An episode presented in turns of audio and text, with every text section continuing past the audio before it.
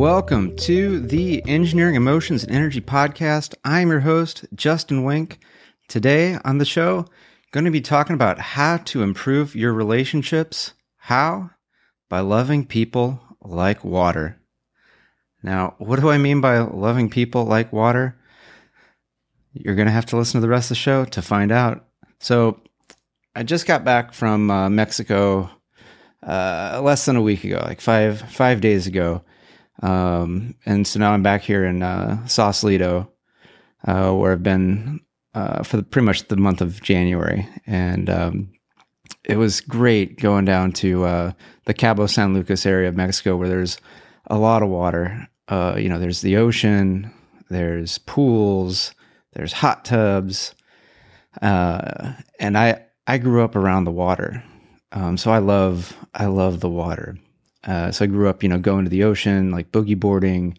Actually, I did not get into surfing until I was I was much older. Um, but when you when you spend time around water, especially the Pacific Ocean, which is very very powerful, you you, you got to be careful. You can't you can't just dive in.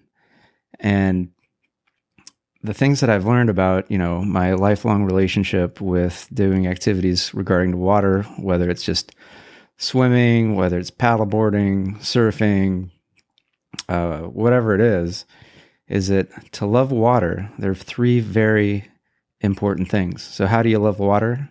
With awareness, with discernment, and without expectation. Otherwise, you're going to get hurt. And if you love people the same way you love water, you can really enjoy the beauty and the magic without getting hurt.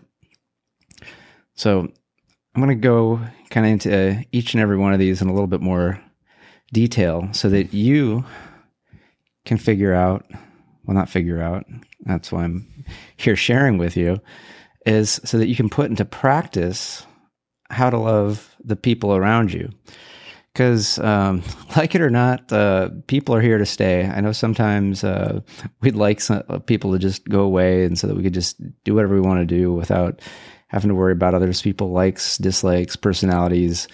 Uh, yet uh, it seems, seems like interacting with other humans is a part of the enjoyment of being alive on on this planet earth. Um, you know there there is the option a choice. You can't always opt out and you know go out into the mountains and uh, interact with nobody. It's possible. Uh, I have zero interest in that, um, and I'm guessing if you're listening to this, you have zero interest in that too, because uh, you're here listening to me. I'm uh, talking to you. We're connecting, uh, even though maybe we're not face to face. We're having a connection, and really, it's how can we make these connections easier, smoother, more flowy like when we actually, you know, get to enjoy some fun out on the water because the Pacific Ocean, especially because I grew up in uh, southern Orange County and San Clemente Beach was one of my favorite beaches. And one of the things that I was taught uh, early on is uh, when you're close close to the water, don't turn your back on the ocean because you might think, oh, you know, it's just you know some light waves, no big deal. Um, you know, I want to see what's going on up on the beach, you know, while I have my feet, you know, being lapped at by the ocean waves. Yet, uh, even though the, the sound might not change very much, the intensity and the power of a wave, you know, could just be a storm surge or it could be tsunami like proportions, can sneak up on you. And so, if you're not watching, if you're not aware, you're not going to be able to adapt. And this is very much like you know dealing with people being aware of their states of being. Um you know uh, is somebody you know really super flustered? Are they frustrated? Are they angry? Um you know are they tense? Are they coming out of work? Like that might not be the best time to ask a certain question or uh to you know uh offer offer a hug or uh something like that. So it's being really aware of how somebody is in that moment right? Um, and then with with discernment you know because honestly you, you, the awareness is the prerequisite to the the, the discernment. So one of the one of the beaches in Mexico was uh, you know had had some rocky tide pools, and when it's high tide, you don't even know that these tide pools are are even there. Um, and honestly, it's probably uh, you know not a good idea to try to try to wander into these parts of uh, the tide pool. So knowing that they're they're there, there's usually some indications that there's some rocky tide pools around there. You know, one is the the rocks jutting up and the amount of splashes and surges that would be different than uh, part of the beach where there aren't any rocks that can create tide pools. And so when you're aware that there's this area and that the conditions are not so well uh, for you going into this area, you can go, okay, I might, I might need to avoid this area right now. Maybe don't go in, and uh, perhaps wait for another time. And you know, this better time would likely be low tide because when you maybe you've seen tide pools, maybe you haven't. Um, but the the reason they're called tide pools is because uh, they change dramatically with the changing of the tides between low tide and high tide. Um, so high tide, they're covered with water, and so various fish and other creatures, um, you know, are there swimming. And then the tide goes out, and some fish and some creatures they basically get stranded in these tide pools. And there's you know sea anemones and sea urchins, and so it's very interesting. This wildlife that's effectively captive in a small subsection um, of usually like a, a rocky pool. Um, and sometimes these pools can be like quite large. Um, in fact, one of them was large enough to be able to kind of have a nice little calm dip. So, you know, around this rocky area, the sea is raging and, you know, waves are splashing, but it's calm, peaceful in this part of the tide pool during low tide. And it's big enough to be able to, you know, completely swim in and enjoy and have some beautiful, beautiful iridescent blue fish swimming around. And so by, you know, having that awareness and that discernment, it's like, oh, this is a really good time uh, to jump in and get wet. And uh, this very much applies to dealing with with people and reading the mood, reading the room, like what's appropriate behavior. Um, for for me, probably the best um, uh, some of the best examples that I can give for you know this awareness leading to discernment of whether it's a good time to jump in or not is in uh, you know uh, for for the, the the single men there looking for for women um, you know is there's certain things that when you're aware and you're discerning you know when's a good time to maybe make an introduction say hello. And other times when it's highly highly likely that uh, you're not just going to get a no, but you will get a uh, a hell no. What the fuck are you doing? Are you not paying attention? Type of response. Um, and you know, one of those um, types of situations is when uh, two two friends might be in very deep rapport. You know, they're in a really uh, involved conversation, highly emotionally charged. You know, maybe one's talking about you know uh, challenge either in work or relationship, and you know you're aware, you'll notice certain signs like the, their shoulders are facing each other. There is intense eye contact. There's little little awareness um, about what's going on because the awareness is upon each other. They are uh, completely enraptured with the conversation that they are currently engaged in. Um, and uh, so it's a very it's a very strong strong bond and it's you know almost like the um, this is going to be a horrible analogy. Um, it's kind of like the you know the the bond of uh, you know some skin molecules, and if you go in there and try to get in between the two of them, it's effectively like you're you're you're cutting cutting open uh, you know the, the skin, and they're going to feel attacked. They're going to be like, "Who's this asshole? Get in between us!" When we're in a deep conversation and so it's likely that it's not not going to be good um, whereas if you're paying attention and you maybe you know, like, oh, those two women look really, really busy with what they're doing.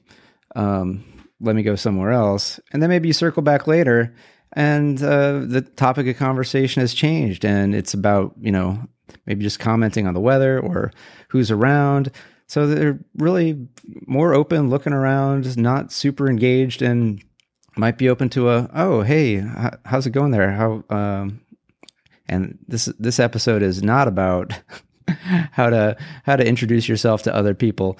Honestly, sometimes just hi is you know just hi. That's a complete sentence, just like no is a complete sentence. So that you're much likely going to have a better response when you have that awareness. And so that's you know with people you don't know, and then also with people that you do know. Uh, you know, because very common situation. You know, maybe with a significant other. Um, you know, this is probably something that um, might even be more challenging, you know, in the time of uh, remote work, work from home, things like that. But you know, the the way this used to play out would be, you know, somebody's, you know, a long day at work, comes home totally frazzled, and then you know, the whoever's was was home first um, goes, yeah, oh, so glad you're home, and I want this, and I want this, and the other thing, and how, and I want to do that, and the other this, and the person that just got home is like, "Holy shit! Can you just give me five fucking minutes? I just got in the door and I'm I just need a little time to decompress." Um.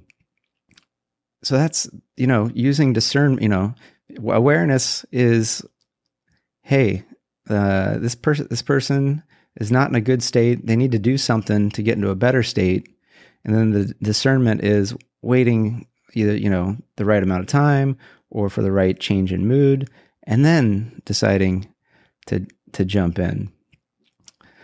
So we've gone over awareness, we've gone over discernment, and then the third part is without without expectation. Um, because I've I've done you know a number of different twelve step uh, programs. Uh, Al-Anon's the one that I uh, probably spent the most time, uh, you know, going to meetings like that and working that that program. One of the big things there um, was uh, an expectation is a premeditated resentment, which is basically like when when you're gonna um, have an expectation of someone, uh, that's chances are, um, especially if you didn't communicate it, they might not meet that expectation, and you're likely going to be disappointed, pissed off, angry because likely you had that expectation because there's a a, a very important human need um, and when needs are not met, that often leads to some frustration and anger. And if the other person didn't even know about it, then how how are they supposed to you know meet your need um, when you didn't even explain it to them? So how this fits in with water and the ocean is you might have something you want to do in the water. You might have an expectation. Um, so I'm I'm currently in Sausalito. I've basically relocated to the uh, Bay Area of California. Before that, I was in Folsom, California, which is um, outside of uh, Sacramento area. And there's a lot of cool rivers and stuff. And where where I lived was ten minutes from uh, this section of the American River coming out of the uh, uh, Folsom Lake. And Folsom Lake uh, is is dammed. It's a it's a dammed lake.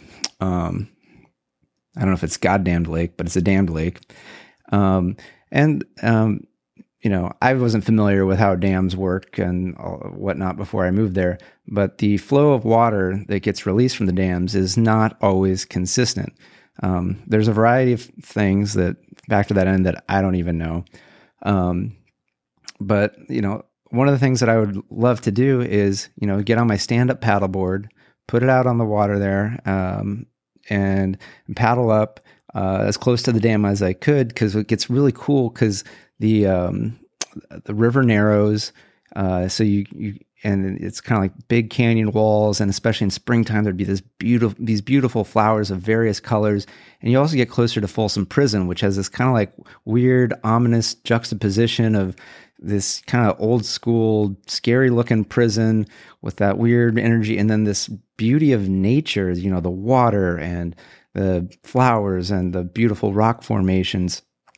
Um, And so I, that that would be one of my favorite favorite things is to go paddle up. The issue is is that some sometimes I could do it because the flow from the dam was not not too heavy, and so I was I had the strength and the ability to paddle up to where I wanted to. Other times, for whatever reason, they're doing a very significant release of water flow, um, and I will try as I might. I paddle my hardest. There, get to a point that wouldn't be where I was expecting to get to, but I just I couldn't get any further, and I'd have to turn around and and go back.